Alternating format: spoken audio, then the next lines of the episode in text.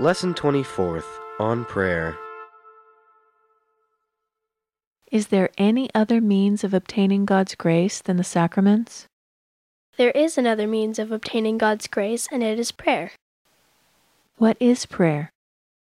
Prayer is the lifting up of our minds and hearts to God to adore Him, to thank Him for His benefits, to ask His forgiveness, and to beg of Him all the graces we need, whether for soul or body. Is prayer necessary to salvation? Prayer is necessary to salvation, and without it, no one having the use of reason can be saved. At what particular time should we pray?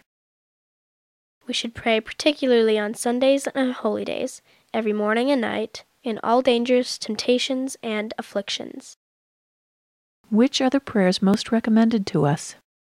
The prayers most recommended to us are the Lord's Prayer, the Hail Mary, the Apostles' Creed, Confiteor, and the Acts of Faith, Hope, Love, and Contrition.